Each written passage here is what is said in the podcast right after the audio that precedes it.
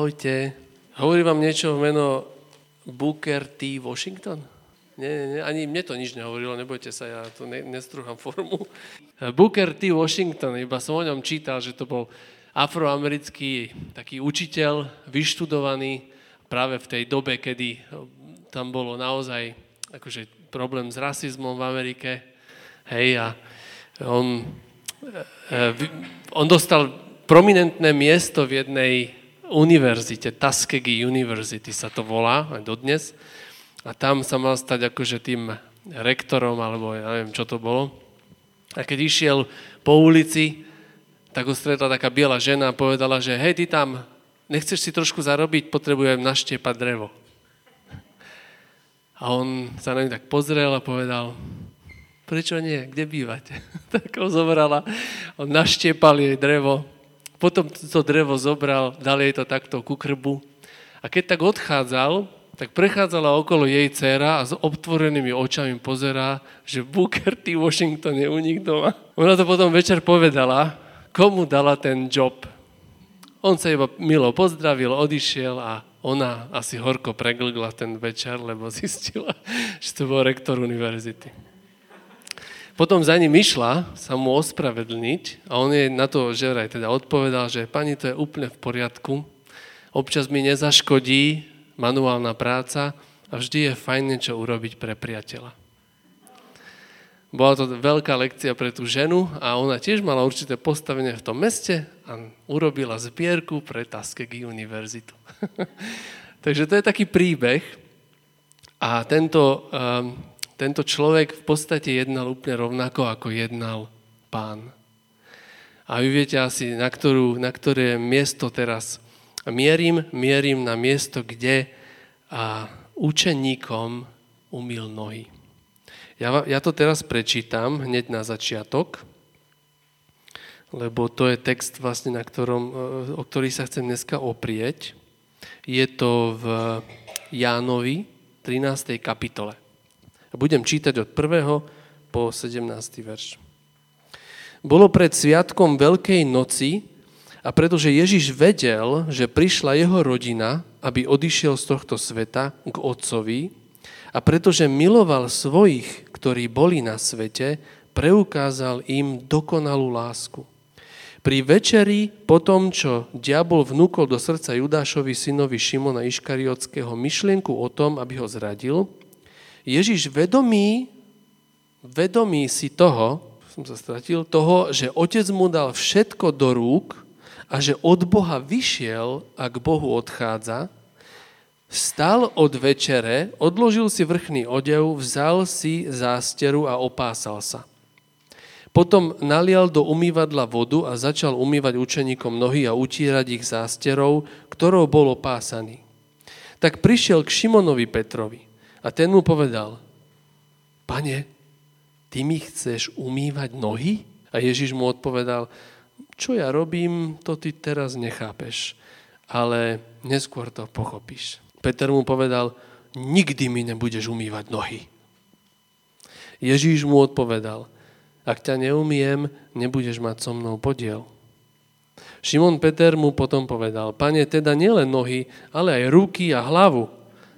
Ježíš mu odpovedal, ten, kto sa okúpal, nepotrebuje sa už umývať iba ak nohy. Inak je celý čistý. Aj vy ste čistí, ale nie všetci. Vedel totiž, kto ho zradí a preto povedal, nie všetci ste čistí. Keď im umil nohy a obliekol si vrchný plášť, znova sa posadil k stolu a povedal im, uvedomujete si, čo som vám urobil? Vy ma nazývate učiteľ a pán a dobre hovoríte, lebo to som. Keď som vám teda ja, pán a učiteľ, umil nohy, aj vy si máte navzájom umývať nohy. Dal som vám príklad, aby ste aj vy robili tak, ako som urobil ja vám. Amen, amen, hovorím vám, sluha nie je väčší ako jeho pán, ani posol nie je väčší ako ten, kto ho poslal. Ak to viete, ste blahoslavení, keď tak aj konáte. Tak tuto máme Petra, jak e, sedí medzi učeníkmi a, a pozera, jak pán ide a umýva nohy všetkým. A teraz príde k nemu. A Petrovo nastavenie tuto bolo, ty nemôžeš umývať nohy, ty si niekto. Ty si, ty si mesiaš.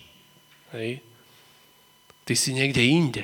Hej? Toto, toto bolo nastavenie, aké Peter v sebe mal. Nemôže predsa Ježiš mne umývať nohy, však to je nemysliteľné. Peter bol v takom štádiu, z ktorého potreboval oslobodiť. Vy určite vy poznáte ten text, kde pán Ježiš, keď príde v moci ducha z púšte, tak začne, teda sa postaví v synagóge a začne čítať slovo z Izaiáša. A vy viete, čo v tom slove je, že? Že čo im tam, čo im tam vlastne hovoril, keď im čítal začiatok jeho služby. Ja to pripomeniem iba. Citoval, Duch pánov je nado mnou, lebo ma pomazal zvestovať chudobným evanelium a uzdravovať skrúšených srdcom. Poslal ma oznámiť zajatým prepustenie, slepým vrátiť zrak a utláčaných prepustiť. Pánova služba tu na zemi bola oslobodzovať, búrať múry, rozvezovať úzly, ničiť reťaze, púšťať tých, ktorí boli neslobodní. A teraz, keď to tak rýchlo pretočím na večeru, na tú večeru pánovu, teda keď boli spolu a pán im umýval nohy, tak tam sme mali tohoto Petra. Hej? A on tuto v hlave mal také väzeníčko. Preto to dneska chcem hovoriť, lebo ja si myslím, že my, každý z nás, buď sme potrebovali od niečoho veľmi oslobodiť, alebo to ešte stále potrebujeme.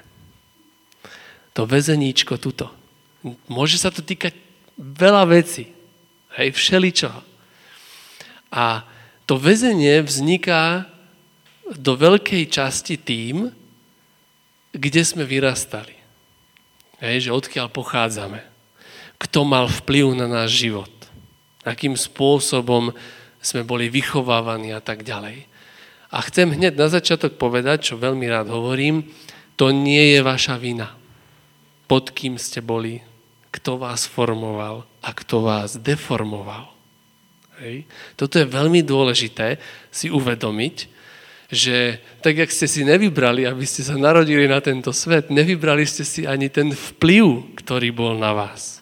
Toto je, kde by som chcel začať a kľúčové je, Častokrát práve skrze zdeformované prostredie nás ten zlý dostal do našeho väzenia. Aké bolo Petrovo väzenie? Petrovo väzenie, ja by som to tak nazval, že to bolo kastové premýšľanie. Hej? Peter videl, že ty si niekto, ty si iná kasta, ty si proste úplne inde a tí, čo umývajú nohy, sú tiež úplne inde. Keď ty si Boh, král, syn Boha a si Mesiáš, no tak ty mi snad nebudeš umývať nohy. Toto bolo jeho premýšľanie. Keď som ja nad tým uh, premýšľal nad tým slovom a nad tým, ako vlastne Peter premýšľal, medzi nami on mal veľmi o mnoho viacej tých reťazí a zámkov a všeličoho, čím bol poviazaný. Toto bola len jedna z vecí. Ale pán prichádza a snaží sa mu dať slobodu z takéhoto premýšľania. Ešte si povieme, že prečo. Neviem, či viete, India má obrovský problém. Nie, len, nie je to len sucho, nie je to len problém medzi hinduistickou a moslimskou komunitou, ktorý je naozaj veľmi strašný a sú tam zverstva. Ale ešte väčší problém v Indii je kastový systém spoločnosti. Trvá to už stáročia a proste India je založená a je to hlboko v tradíciách rodín, je kastový systém, kde sa ľudia delia do piatich skupín. Štyri z nich vyplývajú z náboženstva a tá piata vyplýva proste len z pozorovania toho, čomu sa tí ľudia venujú. Trošku to priblížim. Z hinduizmu vyplýva, že je Boh jeden z mnohých, ktorých hinduizmus uctieva, Brahma. A Brahma je podľa jeho rozdelenia jeho tela, je to o mnoho zložitejšie, jak to ja teraz poviem, sú rozdelení aj skupiny v spoločnosti. Brahma, jeho oči, to sú tzv. Aspoň, ak som sa teda ja dočítal, to sú tzv. brahmani. To sú ľudia ako učitelia a vedúci v spoločnosti. Najvyššie postavení. To sú jeho oči. Jeho ruky a jeho trup, to sú tzv. kšatriovia a to sú vojaci. Hej, to sú proste armáda, a moce, akože, na ktorých je založená tá moc, presne. Potom sú štvrtá kasta, to sú jeho nohy, to sú obchodníci, takzvaní vajšiovia. A potom sú chodidla. Chodidla to sú šudrovia, to sú robotníci. Šudrovia. No šudra, neviem prečo to tak volajú, ale tak, tak sa proste volajú a naozaj je to hlboko v indickej spoločnosti, keď sa narodíš ako šudra, zomreš ako šudra. Bodka. Jednoducho budeš vyrábať tehly, budeš stavať domy, ty si šudra. Hej. Keď sa narodíš ako brahman, tak ty budeš učiteľ, vodca, politik a tak ďalej. Hej. Najhoršie sa však majú tzv. daliti. Daliti si dali svoje meno sami. To je skupina, ktorá robila už stáročia tú najpodradnejšiu robotu. To sú ľudia, ktorí čistia žumpy, to sú ľudia, ktorí odpratávajú mŕtvoly z ciest. To sú tí nečistí, ktorých volajú, že nedotknutelní. Kedy si to bolo dokonca až tak zlé, že keď išiel niekto z tých štyroch kást okolo Dalitu, musel tvárou k zemi sa pokloniť, aby nevrhol tieň, ktorý by mohol pošpiniť toho človeka z tých kást. Až tak zlé to je, hej? A keď si niekto myslí, že už dneska to tak není, naozaj v tých, na tom vidieku to stále funguje. Čo je ešte horšie, daliti trpia nesmiernym zneužívaním. Je to taký zvláštny paradox, že všetci ich volajú nedotknutelní, aby sa nepošpinili, ale sú to najviac, je to skupina, ktorých ženy sú najviac zneužité a znásilňované. Prečo o tomto hovorím? Pretože to je väzenie, do ktorého sa dostali v minulosti celé generácie. Je to väzenie, v ktorom žijú a nevedia sa z neho vymaniť. Je to väzenie, ktoré ja osobne som presvedčený, že, že do toho väzenia musí Kristus vojsť a ukázať sám seba. Hej? Zjaviť im sám seba že on ako ten, ktorý prichádza z nebeského kráľovstva, odloží takto korunu, svoj plášť a narodí sa ako obyčajné dieťa v obyčajnej maštali, chudobným ľuďom a nakoniec, hoci je král neba, zomiera na kríži ako lotor.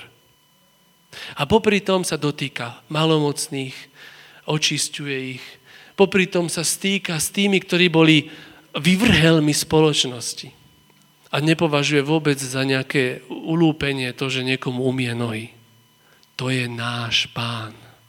A on potreboval, aby učeníci nerozmýšľali ako toto náboženstvo, ktoré hovorí, že ináč neviem, či viete, ale to presvedčenie o tých kastách, prečo dodneska pretrváva je, že keď niekto sa narodí ako Dalit, alebo z nižšej vrstvy, je to preto, ako žil v minulom živote. To znamená, že si to zaslúži. Hej? Čiže keď by náhodou niekto z vyššej vrstvy chcel si zobrať ženu z nižšej vrstvy, tak má fakt problém.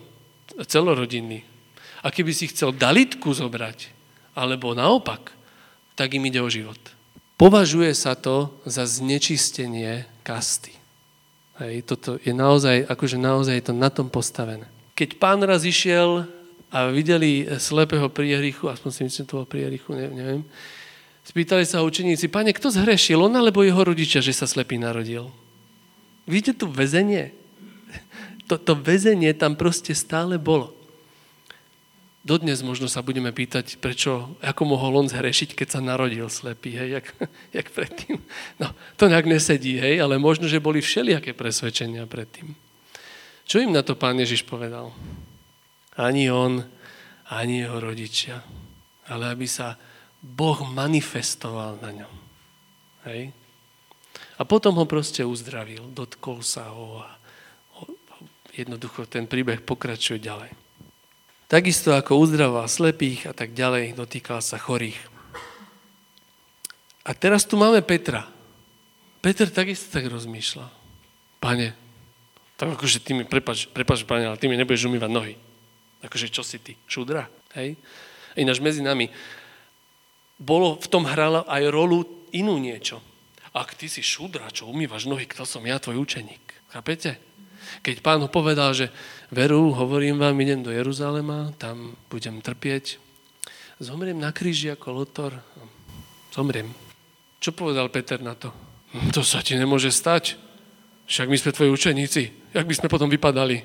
Prečo pán potreboval, aby aj Peter, ale aj učeníci, ale aj my sme toto videli a toto prežívali s tým slovom i dnes, keď si čítame o, o pánovi. On potreboval odhodiť určitý balast.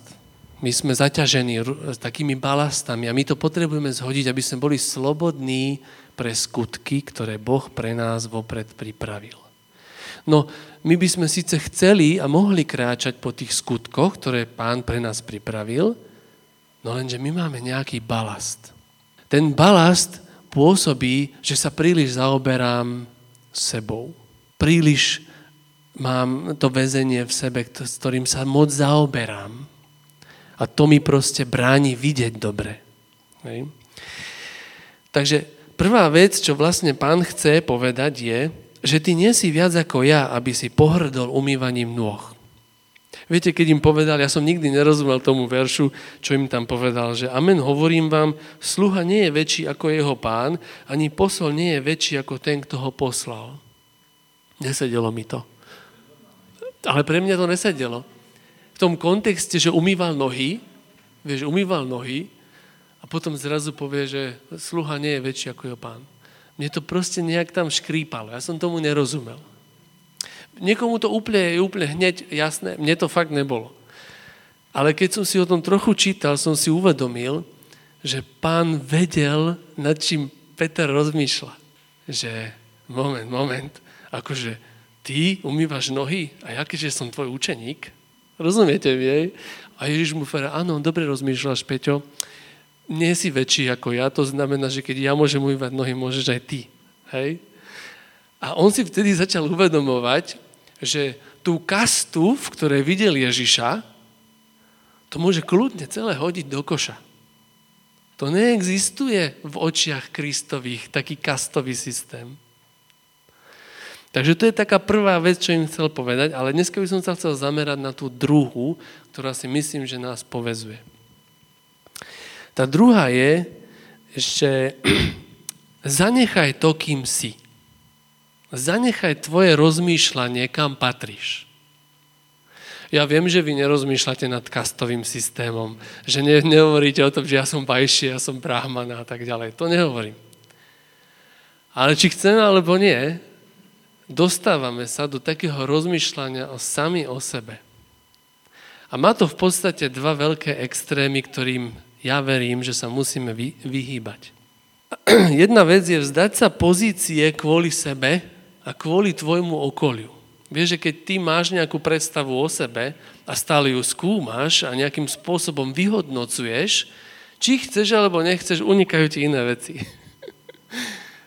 či chceš alebo nechceš, kladieš balast na svoje okolie. Tým, že sa zaoberáš sám sebou a vyhodnocuješ sa a možno sa aj porovnávaš. Ani nevieš, ako asi vo vezení a nemôžeš vôbec robiť to, čo by pán chcel, aby si robil alebo robila, pretože bez Ježiša nemôžeš nič robiť. toto je strašne dôležité. Hej? Čiže toto je taká jedna z vecí, že vzdaj sa svojej pozície, kde si. A teraz to môže byť hoci čo. Môže to byť pozícia niekoho, kto má autoritu. E, vidí seba ako toho pod ktorého boli, daní iní ľudia, má nad nimi autoritu, musí sa určitým spôsobom správať, lebo má tú autoritu a navzájom, a automaticky to znamená, že rieši to, že ako sa má správať, keď tú autoritu má. Možno, že to zachádza až do pých. Ja nehovorím, že tu niekto má problém s pýchou, to ja nehovorím, dobre? Ja len hovorím, že to tak existuje, že keď si človek veľa o sebe myslí, tak ani nevie, jak, ale tá pícha tak kope a hovorí, že pozri na seba, pozri na to, čo si dokázal. Pozri, kto si. Pozri, koľko máš. Je to tam taká tá pozícia, z ktorej musí človek zísť, musí ju opustiť. Ale ani toto nie je úplne to, o čom dneska chcem hovoriť.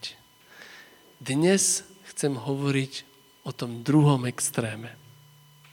Ja si nemyslím, že medzi vami je veľa tých, ktorí si myslia, že mám pozíciu, pán mi dal, mám, že som niekto. Hej. no, možno sa niekto prihlási, môže byť, môže byť. A, a, a je to jednoducho niečo, čo je veľmi prirodzené na základe toho, čím sme si v živote prešli. Dobre? Jednoducho áno, môže sa to stať. A naša pozícia nás môže deformovať. Čo je balast pre nás, aj balast pre naše okolie. Pán hovorí, zosadni. Čiže toto je taký jeden extrém, ale ja chcem hovoriť ešte o tom druhom extréme, že keď sa cítiš byť nikto. Možno, že patríš medzi tých, čo si hovoria, čoho sa chytím, to sa rozsype a jak perfektne hen tam tento robí.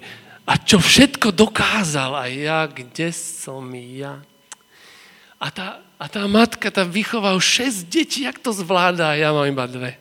Hej, alebo nemám. Hej, proste pozerám, alebo tam ten služobník, to je služobník. Ale ja. A tie chváličky, jak tie chvália, čo ja. Hej. No, ono sa to nezdá, ale vytvárate balast aj pre seba, aj pre svoje okolie. Hej. Je to niečo, z čoho treba tiež zostúpiť. Pretože takisto, jak tí, čo sú hore, tak ich pícha kope, že í, aký si ty frajer, kam si to dotiahol, tak tých dole pícha kope, ú, kam by si to mohol dotiahnuť aký by si mal byť. Stále sme okopávaní. To je jedno, či si hore alebo dole. a teraz, a teraz a teraz, presne tak, je to o tom porovnávaní aj. Neviem, či si to povedal. Áno, presne tak. Že nie si slobodný urobiť to, čo spravil Brúker. Nie si slobodný urobiť to, čo spravil Ježiš. Brúker bol slobodný, hoci mal postavenie, ísť a sekať drevo. To je sloboda, bratia a sestry hoci som veľký, mám slobodu spraviť jednoduchú vec. Takú úplne, takú úplne, že sa ponížim do toho, teraz to trošku preženiem, dobre? Do toho chlieva tej bielej pani, ktorá si myslela, že som černý, tak som tu na robotu. Že on nemohol povedať, že viete, kto ja som? Čo si myslíte, že keď som farebný, tak nejdem sekať drevo? Ale on to neurobil. On zišiel, jak pán, zišiel a išiel do toho jej chlieva. Myšlienkového, dobre, ja nehovorím, že jej dom bol chliev. Že on sa znížil k nej. A potom nastalo z toho veľké, veľké víťazstvo pre Boha. Hej? To, to tam lámalo veľké bariéry, to, čo on urobil a dodnes sa o tom hovorí. Pán Ježiš urobil to isté. On zostúpil, dal si zásteru, a zišiel do toho Petrovho chlieva, kde rozmýšľal o ľuďoch na základe kást. Tá spoločnosť tak fungovala. A Ježiš sa s tým vôbec nechcel akože stotožňovať a chcel to práve rozobrať, pretože on tu bol, prečo? Aby oslobodzoval z väzenia, aby dostával ľudí z neplodných myšlienok, aby boli slobodní. Prečo? Presne tak pre Božie veci, pre skutky, ktoré pre nás pripravil, aby sme v nich chodili. Takže toto som si teraz počiarkol, túto vetu, lebo verím, že mi ju tak pán povedal. A tak by som bol veľmi rád, keby ste si ju zapamätali. Není odo mňa. Dobre, táto myšlienka nie je moja, ale ja, ja strašne cítim, že je dôležitá. Peter si nemal ceniť postavenie, ale voľnosť jednať bez ohľadu na postavenie. Je to v tej vete, hej? On si nemal všímať, kto je a ako je a kto je kde a jaká je hierarchia. On si mal všímať tú voľnosť bez ohľadu na postavenie. A tomu pán ukázal. Takže Ježiš robil to, čo chcel a to vlastne, to vlastne chcel tým učeníkom odovzdávať. slobodu. Vyslobodiť ich z toho väzenia, ktoré mali. A to ma priviedlo, keď som nad tým premýšľal, ma to priviedlo do Filipským 2. kapitola 5 až 7. Vo Filipenom 2. kapitole 5 až 7 je napísané takto. Majte v sebe také zmýšľanie, aké zodpoveda životu v Kristu Ježišovi. On, hoci mal Božiu podobu, svoju rovnosť s Bohom nepokladal za ulúpenú vec. Hej, to sme si hovorili. Keď si bol vedomý, odkiaľ prichádza a ku komu ide, on si toho bol vedomý, vtedy začal umývať nohy. Ale zriekol sa jej a vzal na seba podobu služobníka a stal sa jedným z ľudí. Majte také isté zmýšľanie. Viete, keď je napísané premente sa premenením mysle, to je presne o tomto. Ale človek si povie, jak sa môžem zmeniť v mysli? Že ako to urobím? Rozhodni sa. Rozhodni sa. Máš problém zmýšľaš o sebe, o sebe nízko a porovnávaš sa s iným? Spýtaj sa univerzálnu otázku. A? Niekto ťa chváli a hovorí, aký si ty úžasný a koľko si dokázal. Univerzálna otázka. A? To je moja obľúbená otázka. A o co tady ako ne? Keď pán mohol zostúpiť zo svojho majestátu a prísť sem a umývať nohy učeníkom, čo sa tu ja zapodievam s tým, aký som nedostatočný. Nie je smerodajné, kto som, aký som a čo dokážem. Viete, Pán bol pán neba i zeme a umýval nohy. Bol všemocný a nechal sa zatknúť, kriesil mŕtvych a na kríži nezavolal armádu anielov, nech ho prídu za, e, oslobodiť. On vedel, kto je, ale nezáležalo na tom. Nebolo smerodajné, kto je, ale či bol slobodný to zanechať a opustiť. A teraz vám poviem citát, ktorý je jeden z tých, ktorý ma veľmi, veľmi ovplyvnil. A ten si pamätám dodnes, ja už síce neviem, kto to povedal, mi sa zdá, že Selvin Hughes, ale nie som si istý. On povedal, že veľkosť Boha nie je v tom, že je veľký a majestátny. Veľkosť Boha je v tom, že ako veľký a majestátny sa pokoril. Toto je citát, ktorý keď som počul, teda čítal, tak ma zamrazilo ja som si vtedy uvedomil, že čo to je majestát. A tak vás chcem povzbudiť, bratia a sestry, aby ste neriešili seba, svoje postavenie, kde sme, pretože potom iba budeme pozerať na seba stále donútra, kto som ja, porovnávať sa s ostatnými a nebudeme slobodní. A Ježiš, Pán Ježiš chce, aby si bol slobodná, slobodný. Pretože preto ťa prišiel oslobodiť. Aby ten život, ktorý trávime tu na zemi, sa mohli prežiť v plnosti. To je asi tak všetko. Pane drahý, ja ti ďakujem za tvoje slovo. Ďakujem ti, že ťa môžeme poznať takého, aký naozaj si, pane. Že môžeme vidieť, že, že ty si prišiel a si nám ukázal, čo si myslíš o postaveniach a čo si myslíš o nejakom hodnotení seba, Ďakujem ti, že vôbec na tom nezáleží. Ďakujeme ti, pane, že nezáleží na tom, kto sme, čo sme, čo dokážeme, ale záleží na tom, či si nás ty oslobodil, pane. Aby sme boli schopní kráčať v tých skutkoch, ktoré si pre nás ty pripravil. Tak, pane, sa modlím za každého brata a sestru, čo tu je, aby mohli naozaj, kedykoľvek príde na, na to porovnávanie sa alebo na nejaké myšlienky o sebe, aby boli slobodní si proste vybrať tak ako ty. Aby zišli z toho svojho postavenia a mohli ti slúžiť v slobode. Ďakujem ti, Pane, že nás miluješ a že si všetko urobil pre nás, aby sme žili slobodný život v Tvojej moci. Amen.